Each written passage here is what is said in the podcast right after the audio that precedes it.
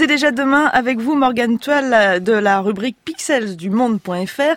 On parle de voitures autonomes. Les chercheurs planchent actuellement, dites-vous, sur le problème moral qu'elles soulèvent. Oui, tout à fait. Imaginez, une voiture autonome se retrouve dans une situation critique et elle n'a que deux choix d'action, foncer vers un piéton ou foncer vers trois piétons. Alors selon vous, qu'est-ce qu'elle doit faire? Je... Foncer tout court. foncer tout court. Alors on peut se dire, bah, ce serait plus logique de foncer vers un seul piéton et épargner euh, trois autres vies. Mais si le piéton, par exemple, c'est une petite fille, euh, et si les trois autres sont en fait des adultes qui en plus ont eu le toupet de traverser hors des clous. Ah oui, non, c'est pas pareil. Je ne sais pas, en tout cas, c'est le fameux dilemme moral dont on parle beaucoup pour les voitures autonomes. Et pour avoir un aperçu de ce que pourraient être les réponses, les chercheurs français, des chercheurs français, américains et canadiens ont décidé d'interroger les gens. Mais pas avec un simple questionnaire, on est bien d'accord. Hein. Oui, tout à fait, avec un petit jeu macabre qu'ils ont mis sur Internet. En fait, dans ce jeu, vous êtes confronté à tout un tas de scénarios de ce genre. Est-ce que vous préférez tuer des hommes ou des femmes, des personnes obèses ou des bébés, euh, des femmes enceintes, des personnes âgées?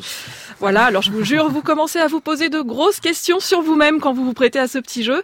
Mais résultat, ils ont recueilli 40 millions de décisions pour voir s'il y avait une sorte de consensus moral autour de la question. Et ils ont donné la réponse hier dans une étude publiée par Nature.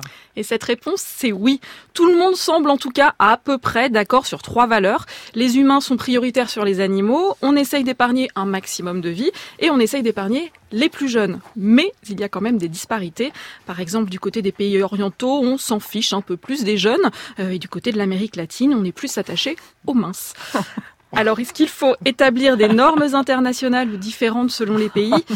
Autant vous dire qu'on n'a pas fini de se casser le nez sur ce problème, mais ça tombe bien puisque pas mal de chercheurs en IA estiment en fait qu'on y consacre trop d'énergie.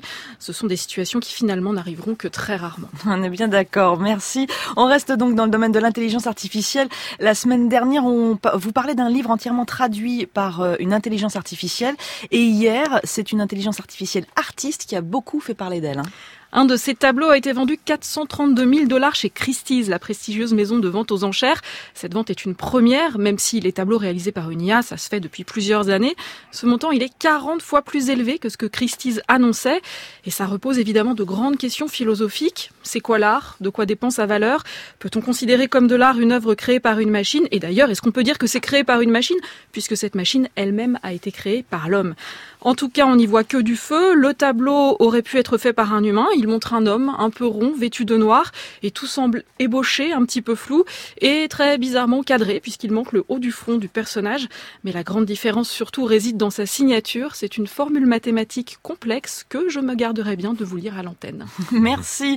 C'est déjà demain à retrouver sur la page du 5-7 de France Inter. Merci Morgane Toile de la rédaction Pixels sur le monde.fr.